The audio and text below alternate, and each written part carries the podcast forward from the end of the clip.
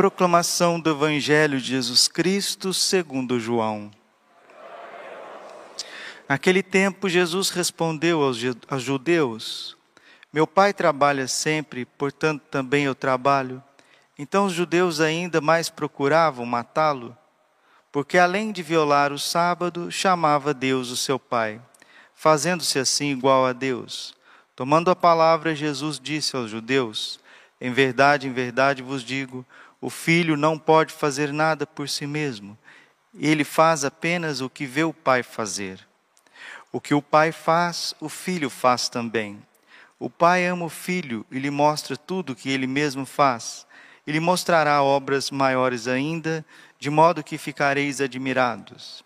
Assim como o Pai ressuscita os mortos e lhes dá a vida, o Filho também dá a vida a quem ele quer. De fato, o Pai não julga ninguém, mas deu ao Filho o poder de julgar, para que todos honrem o Filho assim como honram o Pai.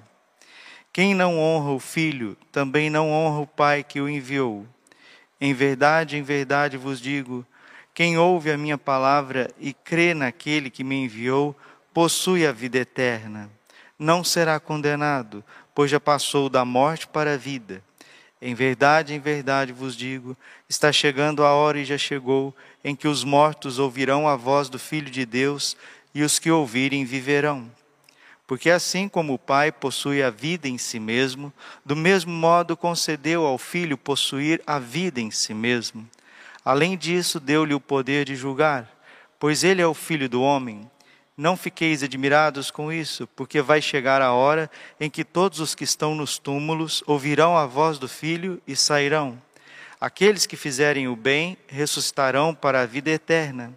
Aqueles que praticaram o mal para a condenação eterna. Eu não posso fazer nada por mim mesmo. Eu julgo conforme o que escuto, e o meu julgamento é justo porque não procuro fazer a minha vontade, mas a vontade daquele que me enviou. Palavra da salvação. Ave Maria, cheia de graça, o Senhor é convosco.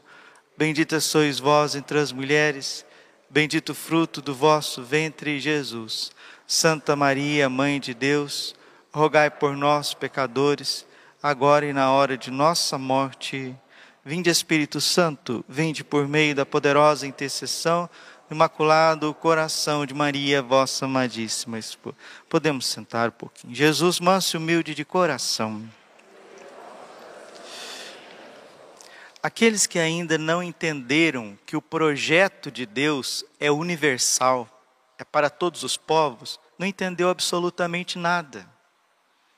A primeira leitura de Isaías 49, de 8 a 15, e também tantos trechos dos profetas maiores e dos profetas menores do Antigo Testamento nos mostra um projeto global de evangelização. Ah, mas Deus, ele ele está assim querendo demais, né? Ele quer que todo mundo seja católico? Sim, Deus quer que todos sejam católicos. Efésios capítulo 4, versículo 5 há um só Senhor, uma só fé, um só batismo. O Antigo Testamento inteiro, o Israel de Deus, o judaísmo, existe por causa, por causa de Jesus. Jesus, quando ele vem a esse mundo, ele vem para trazer uma religião universal. A palavra católico, se você ainda nunca ouviu, ela significa universal. Holos católicos, para todos os povos. E Isaías está dizendo, Isaías 49, 13: Louvai os céus e alegra-te, terra, montanhas, fazei ressoar o louvor, porque o Senhor consola o seu povo e se compadece dos pobres. No versículo 11: Farei de todos os montes uma estrada, e os meus caminhos serão nivelados. A evangelização a catolicização do mundo. Eis que estão vindo de longe, uns chegam do norte, do lado do mar, outros da terra de Sinim e outros de tantos outros cantos. O projeto de Jesus, a vontade de Deus se realiza na terra a partir do momento que as pessoas conhecem o Evangelho, são batizadas e aderem ao projeto de Deus, que é a fé católica. Mas para que o catolicismo propague no mundo inteiro, ele precisa ter liberdade. Tanto é que o Concílio Vaticano II fala da liberdade religiosa, e os outros documentos dos papas também falam da liberdade religiosa. Está certo que a igreja sempre viveu em meio às perseguições, mas de um tempo para cá, aquilo que é central para a igreja católica, que é a evangelização, fazer discípulos, fazer com que todos creiam, está ficando cada vez mais difícil. Quer ver? Se a igreja é um projeto global de evangelização, de educação cristã, existem outros três projetos globalistas que impedem a igreja de crescer. O russo-chinês, com domínio comunista, onde a igreja fica estatal sobre a ditadura de quem está no controle. O outro poder globalista que impede a igreja de se propagar é o califado árabe, através do Estado Islâmico. E o outro poder globalista ocidental, baseado nas sociedades secretas e na disseminação de fake news, de ideologias de gênero e de perseguição religiosa aqui no Ocidente. O bloco ocidental com as sociedades secretas, essas famílias detentoras do poder, dos bancos, das corporações. O bloco russo-chinês com esta força bélica e o comunismo que se espalha por todos os lados.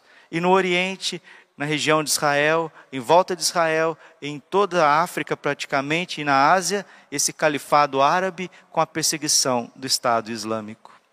Está claro que a igreja chegou num ponto da história que, se Deus não intervir, nós não conseguiremos fazer discípulos. Ainda temos a internet, ainda temos esta dádiva da internet de poder evangelizar. E se a hora que eles vierem amordaçando pela internet, o que, nós vamos fazer? Mas, padre, o importa é o vizinho, o que importa é o próximo. Sim, meus irmãos, o que importa é o próximo, o que importa é o vizinho, o que importa é o seu filho, o que importa é a sua filha. Mas não esqueçam que a igreja é um projeto universal de salvação dos povos. E é isso que Jesus está falando no Evangelho. E o embate dos judeus contra o Senhor é muito claro. E Jesus está dizendo para eles: se vocês não me acolhem, vocês não acolhem o Pai. Porque quem não me recebe, não recebe o Pai. Porque existe só um Deus, não existe dois deuses, três deuses, quatro deuses. E se existe um só Deus, existe um só Senhor, que é enviado pelo Pai, e uma só igreja com os sete sacramentos para a salvação de todos os povos. O judaísmo perdeu o templo com a destruição de Jerusalém, perdeu os sacerdotes, perdeu o culto, não tem mais profetas. Eles conservam a lei? Sim, mas o catecismo da Igreja Católica diz que o último sinal da vinda gloriosa de Jesus é a conversão dos judeus. E o capítulo 11 de Romanos fala dessa conversão dos judeus. Mas se os judeus precisam converter e crer em Jesus Cristo, muito mais aqueles que estão dentro da igreja.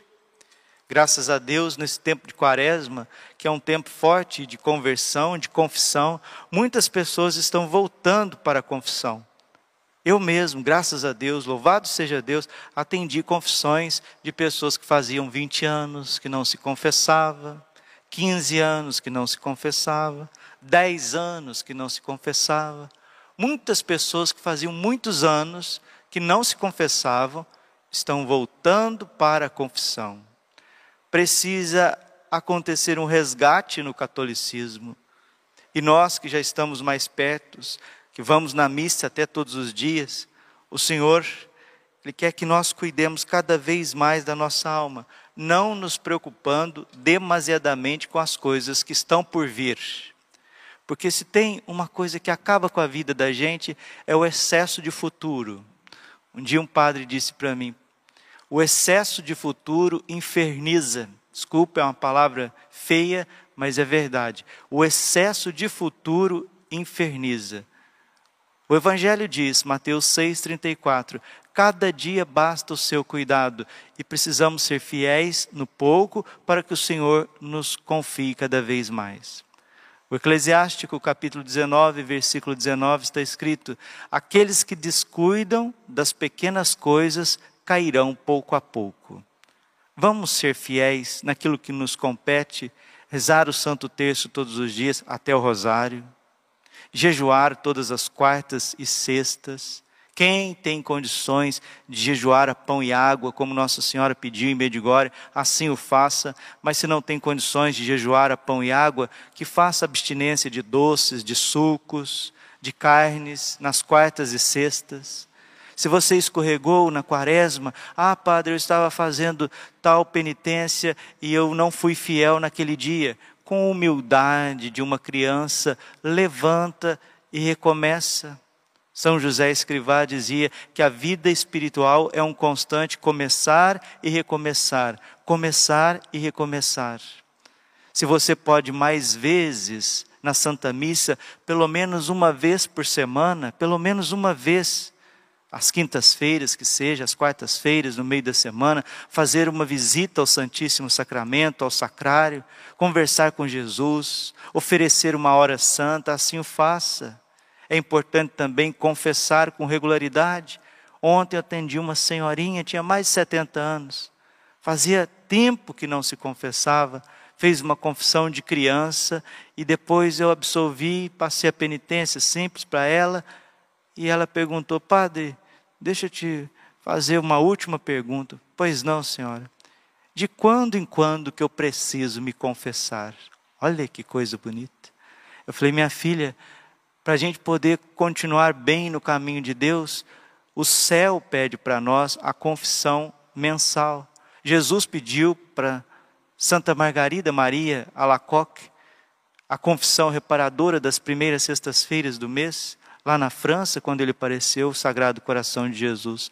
Nossa Senhora em Fátima pede também a confissão mensal reparadora. E Nossa Senhora em Medigore também pede a confissão mensal o catecismo fala de confissão frequente, o último documento a respeito da liturgia também fala a respeito de confissão frequente, o bom senso também nos fala de confissão frequente.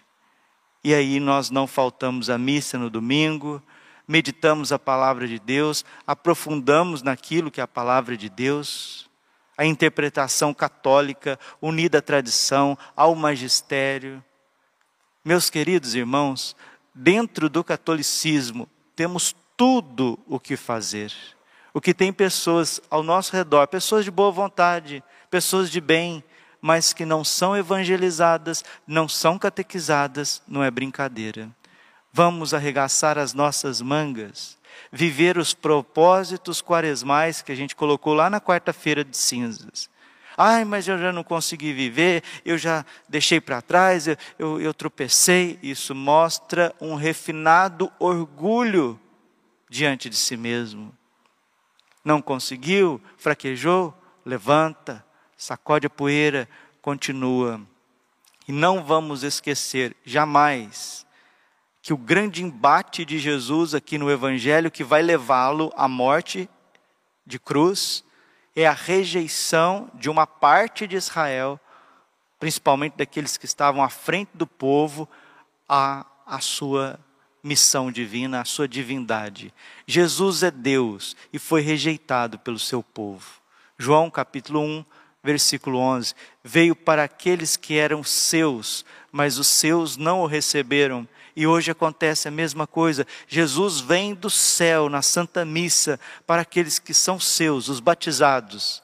E os batizados também não o recebem, porque estão fora da igreja, estão longe.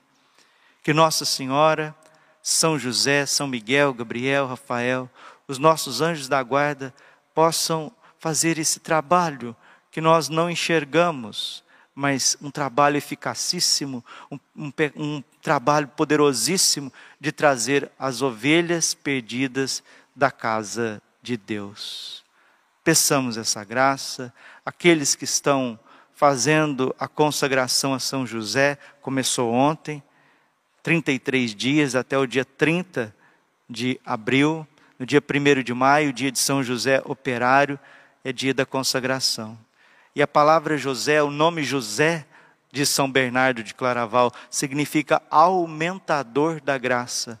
São José quer estreitar a tua vida, ele quer te abraçar como ele abraçou o menino Jesus, para ser um aumentador da presença de Deus, da força de Deus na sua vida. Seja devoto a São José, principalmente você que é pai de família, recorra a ele através do texto a São José, através da ladainha de São José. E lembre-se que todas as devoções não podem ter como objeto os nossos interesses pessoais. A devoção, ensina São Francisco de Sales, por isso a Filoteia, introdução à vida devota, a devoção, ela tende-nos a levar ao amor de Deus, ao amor de Deus. E se você está deprimido, se você está cabisbaixo, se você está pensando em desistir de tudo, se já não aguenta mais o peso da vida, o Senhor não se esquece de ti. Isaías 49, 15. Acaso pode uma mulher esquecer do seu filho pequeno, a ponto de não ter pena do fruto do seu ventre? Se ela se esquecer, eu, porém, não esquecerei de ti. Se ela se esquecer, eu, porém, não me esquecerei de ti. Que Deus maravilhoso, que nos ama muito mais do que uma mãe. Santo Antônio de Pádua diz assim: pegue o amor de todas as mães do mundo, as mães mais amorosas, carinhosas e zelosas do mundo, não passa de uma pedra de gelo perto do amor do coração imaculado de Maria por ti. Com um Deus que é Pai eterníssimo, com uma mãe que é zelosíssima, Virgem Maria, com nosso irmão Senhor Jesus, que é cordeiro, que é alimento. Por que, que nós vivemos, às vezes, tão tristes e abatidos? renovemos no nosso coração o poder do catolicismo, porque o tempo é curto, meus irmãos. O tempo é muito curto, a vida é muito curta. A gente acha que a vida é longa, mas a vida é muito curta. E quando os sinos soarem, aí já não dará mais tempo para dizer: Senhor, Senhor, eu quero fazer a minha confissão, eu quero fazer a minha adoração, Senhor, eu quero ir na missa, Senhor, eu quero regularizar a minha situação conjugal, eu quero batizar os meus filhos, eu quero crismar quando soar os sinos do último segundo teu nessa terra. Como diz Santa Faustina, abrir as cortinas dos mundos desconhecidos aí já não tem tempo mais para o arrependimento. O arrependimento é agora, a emenda de vida é agora. O propósito a ser cumprido é agora, o perdão a ser dado, a ser pedido é agora, a reconciliação é agora, porque os sinos, os sinos desta vida, a convocação para o juízo, nós ouvimos aqui a palavra de Deus dizendo sobre a ressurreição, a ressurreição acontecerá tanto para os bons quanto para os maus. Os bons ressuscitarão com um corpo glorioso para a vida eterna. Os maus, aqueles que rejeitaram o Senhor, aqueles que fizeram do pecado um projeto de vida, aqueles que abandonaram a fé, ressuscitarão também com um corpo deformado para a condenação eterna. Se falar do inferno já é torturante, se ouvir falar do inferno já é torturante, imagina passar a eternidade convivendo com Satanás, com os piores demônios, com os piores réprobos que passou nesse mundo. Isso por causa de quê, meus irmãos? De orgulho? De mesquinharia? Lembrem-se, e falo primeiro para mim, Lucas 12, 48. A quem muito foi dado, muito será cobrado. A quem muito foi confiado, muito será exigido. Não queiramos ver a, a, justiça de Deus na nossa vida, não queiramos, porque a justiça de Deus é tremenda. E na primeira Tessalonicenses, capítulo 3, versículo 19, São Paulo diz uma coisa confortadora que entrou no meu coração, quero que entre no seu também. Deus não nos destinou para a ira, para o castigo, mas para a salvação no seu Filho, o Senhor Jesus Cristo. Não queiramos ver a ira de Deus, não queiramos passar no juízo de Deus, mergulhemos na Sua misericórdia enquanto ainda temos tempo. Glória ao Pai, ao Filho e ao Espírito Santo, como era no princípio, agora e sempre. Coração imaculado de Maria, confiança, saúde, vitória.